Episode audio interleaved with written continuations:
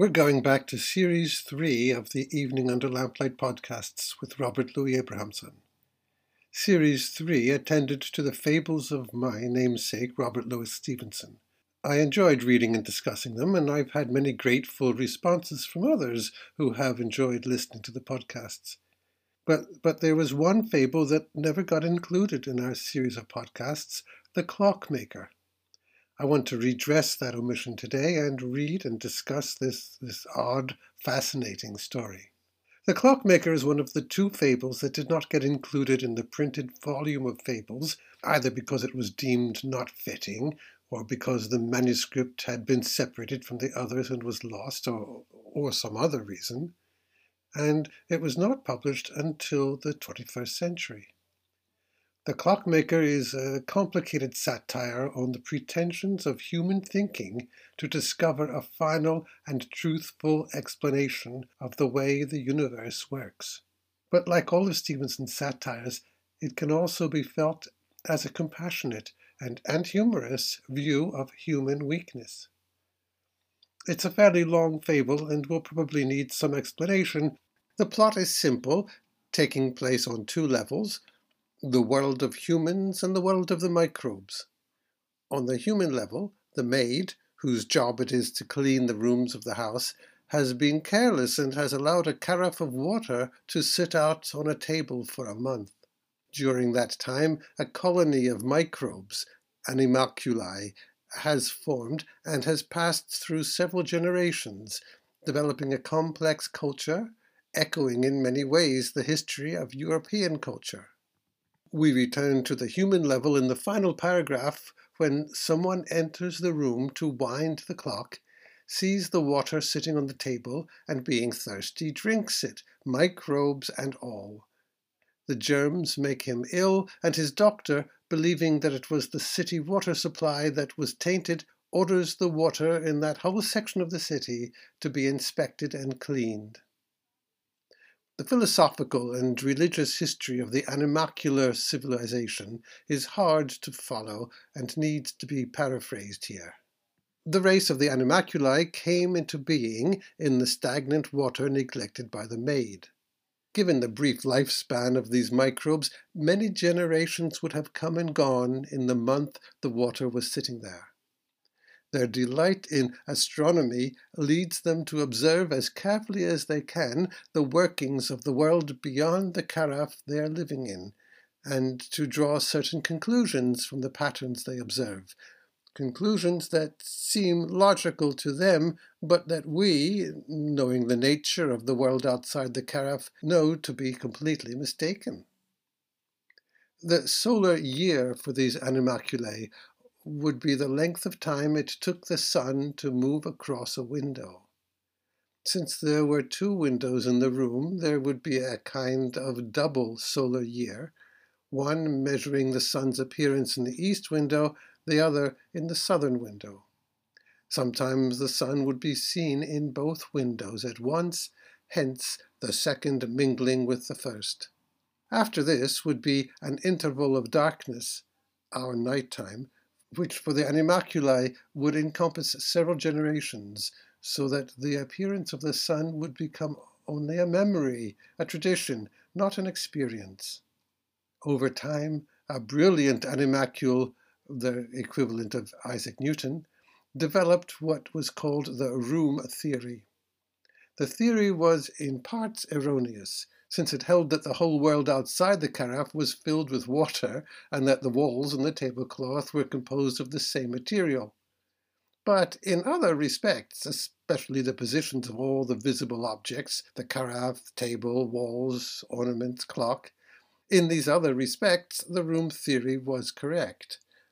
In other words, the facts were for the most part correct, and everyone could accept them.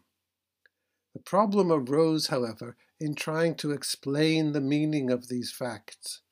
The philosopher built his interpretation of the facts upon the ancient legends, developed many generations earlier, when, so the legend said, the oblong yellow space on the wall, that is, the door to the room, opened out and a giant form appeared, moving about the room for some generations. which might be, in our terms, a few hours or even a few minutes.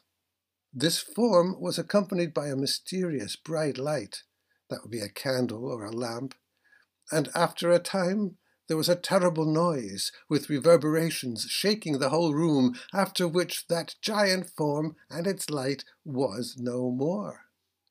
That is, the man, having wound the clock, had gone out and pulled the door shut with a bang. These events were recorded by respectable historians, but the untutored turned these historical reports into a mythic story, in which a giant animalcule carrying the sun in his claw would regularly come through the wall, swim through the water outside the carafe, do something to the clock, and disappear. The philosopher adapted this myth to explain the variations of light, transferring that light bearing giant outside the room, moving from one window to the other, creating the solar years. Now, the center of this interpretation was the clock. The facts had been ascertained. The pendulum, the hands on the dial, and the chimes had been observed and measured and understood to follow a roughly regular pattern. The regularity led to a theory or belief that there must be an intelligent being who ordered the whole world but was revealed most clearly in the clock's orderliness comparable perhaps to the belief that the Bible reveals the authentic Word of God. Those who believed in the clockmaker as the creator of the world came to be known as clockmakerists. The great philosopher was a clockmakerist, and his guesses formed the basis of a new religion, which saw the colossus of the legend, the sun, and the clock as a unity, a kind of trinity. Another party arose, however, which decried these beliefs as animalculomorphism, comparable to anthropomorphism, creating a god in a human image. Their arguments were based on the premise that, in fact, there was no water outside the carafe, comparable to the belief that there is nothing beyond the material life observable by our senses. Without water, how could anything live, and so, how could this clockmaker exist in a world beyond a carafe? Or if for some reason the clockmaker was able to exist in a world without water, why did he not communicate with his people more clearly than just those few markings on the face of the clock? If such a clockmaker existed, then he, he must be a frivolous and malignant wretch, wishing to torment the confused animalculae now, this party of a clockmakerists, atheists, created poetry to celebrate their views, though, like the Church condemning heretics to death, the more extreme a clockmakerists were punished with death. This is the state of affairs as the community awaited the seventh double solar year when the sun would return. Would the reappearance of the sun match the pattern of the hands of the clock? No, it turned out. The match was not perfect, but it was not far off. In our terms, they're wondering whether the sun would reappear at the same time as it did when it last appeared. As we know, the sun would appear one or two minutes earlier or later than it had the day before, hence the slight discrepancy. Several treatises were produced to show that the near regularity of the sun and the clock was enough to vindicate the faith in the clockmaker god. On the other hand, the a clockmakerists argued that the discrepancy proved that there is no clockmaker and no perfect order to the universe. The second view began to prevail, just as agnostic or atheist views began to spread in the 19th century. The idea of a clockmaker and the clock itself became a theme for jesters. Later on this same day, the man entered the room to wind the eight day clock. To the world of these microbes, this was a divine revelation, a kind of apocalypse. The clockmaker did exist. A universal religious revival erupted, and their world was filled with believers. But if the apocalypse, in our biblical terms, heralds the end of the world, so it did for these animalculae. For at the moment the man, thirsty from last night's beer, spotted the carafe and drank the water, the world of the microscopic creatures in the water came to an end.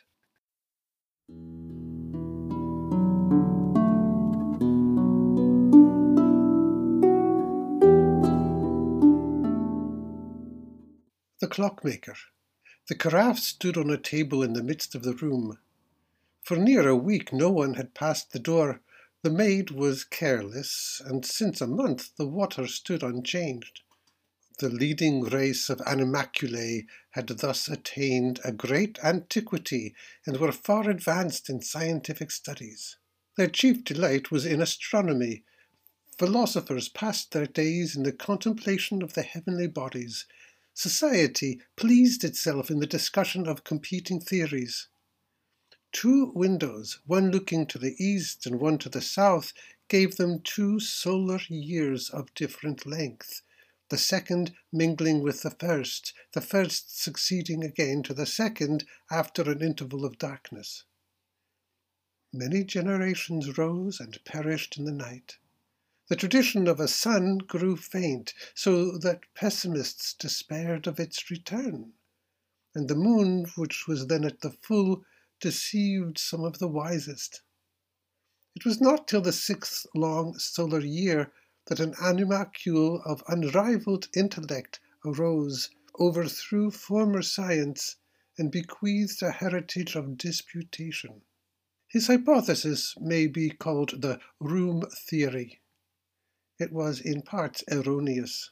The room was not filled with drinking water, neither were its walls of the same substance as the tablecloth. But in most points the theory accorded rudely with the facts, and its author had calculated the relative position of the carafe, the table, the walls, the chimney piece ornaments, and the eight day clock to the millionth place of decimals, for his instruments and methods were exquisitely fine. So far his merits were recognized by the most sceptical. But the philosopher was a man of a devout, obedient mind, and he had chosen to accept and build upon a legend of the race. In the early days, before science had arisen, the oblong yellow space on the north wall was said to have opened, and an object huge beyond thought to have appeared, and for some generations moved visibly in space a light, according to some, brighter than the sun, according to others, scarce brighter than the moon, accompanied the meteor in its orbit. The carafe was shaken the while by thunderclaps and unaccountable convulsions. The sides of heaven were heard to crepitate, and a final detonation signalized the moment of disappearance. And when Animalculae had recovered from the shock, the yellow oblong space on the north wall was seen to have resumed its natural appearance. Such was the report of grave and critical historians. In the mouths of the untutored it, it ran otherwise. In the old cannibal days, said they, an animalcule of unheard of bigness came through the wall. He had the sun in one claw. The movement of his swimming shook the whole carafe, and before going out again, he did something to the clock. To the amazement of society, it was this popular version the philosopher accepted. A light bearing colossus, similar to the one observed, walked at stated periods about the outer walls of the room, and his passage before first one window and then another explained the solar years. But the philosopher went further still. In the animalcular cosmos, there was one feature of superlative abnormity the clock, with its pendulum, its dial, and its hands. Generations of observers had proved beyond question that the pendulum swayed, that the hands crept about the dial, that the phenomenon of the chimes occurred at intervals of a roughly approximate equality and that it was at least possible to conceive a relation between these intervals and the precession of the hands. Attention became early riveted upon the clock. The evidences of purpose in creation centered there. The Creator, who spoke obscurely in his other works, seemed in the clock to utter an authentic voice. And theism and atheism joined battle on the question of the clockmaker. The animalcular Newton was a clockmakerist, and he hazarded the bold guess that the colossus who carried a lamp around the room would be found to regulate his movements by clock time. Among the pious, the guesses of the philosopher were soon erected into doctrines of the Church. The colossus of the legend was identified with the sun, both with the maker of the clock. The cultus of the clockmaker succeeded in the place of earlier religions, water worship, ancestral worship, and the barbarous adoration of the chimney piece. To him all virtues were attributed and all becoming and immaculate behavior was massed under the rubric of clockmakerly behavior. The other party cried out the while on animalculomorphism. The philosopher had declared all space to be occupied by water. Nothing was less proved, nothing less probable. Beyond the inner skin of the bottle, water ceased. And if so, where was your clockmaker? Life implied water, thought implied water.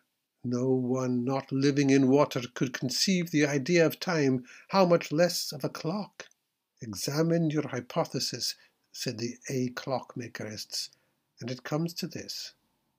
A creature that lives in water, living out of water? Can reasonable animalculae amuse themselves with such absurdities? Or granting the impossible, granting for the sake of argument that life and thought exist beyond the walls of the carafe, why does not the clockmaker declare himself? It would be easy for him to communicate with animalculae. It would have been easy for him when he made the clock to have placed upon the dial intelligible signs, the 47th proposition, for example, or even, had he cared, some meter of the flight of time. And instead, at distances grossly approximating to equality, there occur senseless marks, the result probably of ebullition. If then a clockmaker exist, he must be figured as a frivolous and malignant wretch who fashioned the carafe, the table, and the room with a single view to gloat on the miseries of animalculae. Such opinions found a more violent expression in the mouths of contemporary poets. The infamous Ode to a Clockmaker, which shook society, began somewhat thus Huge are your sins, huge as a whole carafe. Clockmaker, I defy you. Your cruelty is greater than a vase upon the chimney piece, and round as the face of the clock. You are strong, you boast yourself, you are cunning and contrive timepieces. Vain are your strength and cunning. Let but one right minded animalcule look you in the face. You are confounded in the midst of your implements. You grow pale and conceal yourself in the back shop. It was felt universally the poet had advanced too far. Did a clockmaker exist, it was not to be supposed he could suffer these expressions to pass unpunished. It was to be feared the whole carafe might be involved in his revenge. The poet, after a trial in which he gloried in his horrid sentiments, was condemned and publicly destroyed. And this act of rigour checked for some generations the spirit of free thought. The dawn of the seventh double solar year was anxiously expected. As the moment approached, every telescope in the bottle was directed on the eastern window of the clock. And after the event had taken place, and while the calculations were being prepared, crowds waited at the doors of astronomers, some in prayer, some irreverently betting on the result. It was inconclusive the clock, and the sun were in no precise accordance. it was impossible for the most ardent of the faithful to cry victory. But the discrepancy was small. The most rabid of the free thinkers was conscious of a private doubt. In the clockmaker displayed in all his works, the clockmaker vindicated, and true clockmakerly science displayed and justified, the pious sought to gloss over their disappointment. In works of a different complexion, free thinkers magnified their victory. As the hours passed and generation succeeded to generation, faith was perceived to have been shaken. The belief in a clockmaker steadily declined, and soon the clock itself, with its halting movements and irregular regularity, became a theme for jesters. In the midst of this, the oblong yellow space in the north wall was seen to open, and the clockmaker entered and proceeded to wind up the clock. The revulsion was complete. Animalcules of every age and station crowded to the seats of worship. The carafe rang with psalms, and there was no sentient creature from one side of the bottle to the other who would not have sacrificed all that he possessed to do the clockmaker a service. By the time he had done winding the clock, the clockmaker spied the carafe, and being thirsty after last night's beer, drained it immediately to the dregs. For three weeks after he lay sick in bed, and the doctor who attended him had the water supply of that part of town completely overhauled.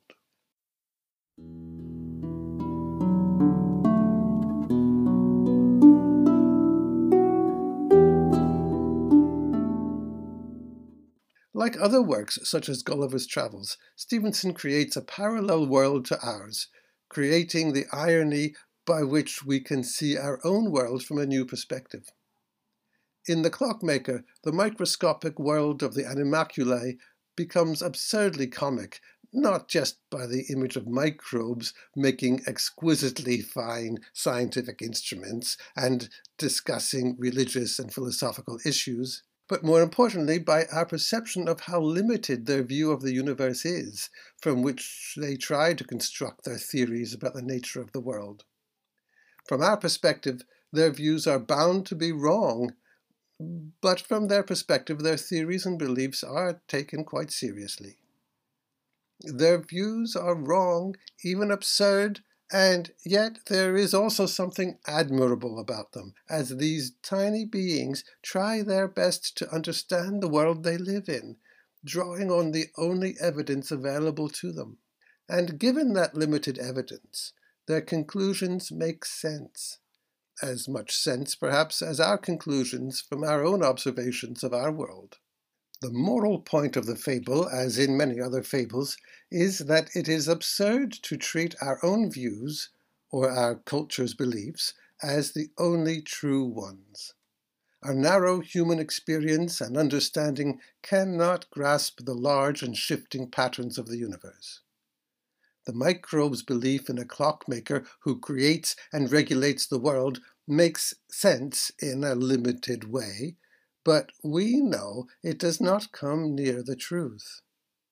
And lest we begin to think that human beings are any better at understanding the world, the final paragraph shows us that the doctor completely misreads the truth of the situation. The doctor reads the situation in the light of the recent discovery that disease can be transmitted by a germ infested water supply. But the doctor's conclusions are wrong he has not seen the crucial evidence that it was not the general water supply that was infected, but only the carelessness of the maid who let the stagnant water sit on the table too long. The fable also gives us a kind of allegorical history of Christianity, as church doctrines are developed from the guesses of the philosopher, taking over earlier religions the cult of the clockmaker paralleling Western beliefs about God. The European Enlightenment, arguing against a blind faith in a personified deity, appears here in the a clockmakerist, atheist arguments. including parodies of actual 18th and 19th century tracts and books on the subject, dismissing as unscientific animalculomorphism, creating God in their own image. We can laugh at the narrowness of these microbes' pretension to discover how the universe operates. But then again, their conclusions are earnest and not self seeking, and produce coherent explanations based on the microscopic view of the world. We can laugh too at the doctor, who completely misunderstands the cause of the man's illness.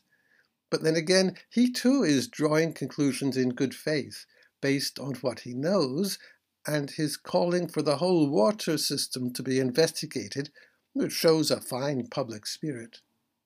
These complex responses of ours are themselves a moral to the fable, asking us to balance at the same time different ways of looking at the story and at our own lives, laughing at our limitations, but also applauding our attempts, nevertheless, to do as best we can. And that now concludes Series 3 of the Evening Under Lamplight podcasts about Robert Louis Stevenson's fables. Stay tuned for a new series coming up soon on Henry David Thoreau and on Ovid's stories of Greek myths, and perhaps also on Homer's Odyssey. See you then.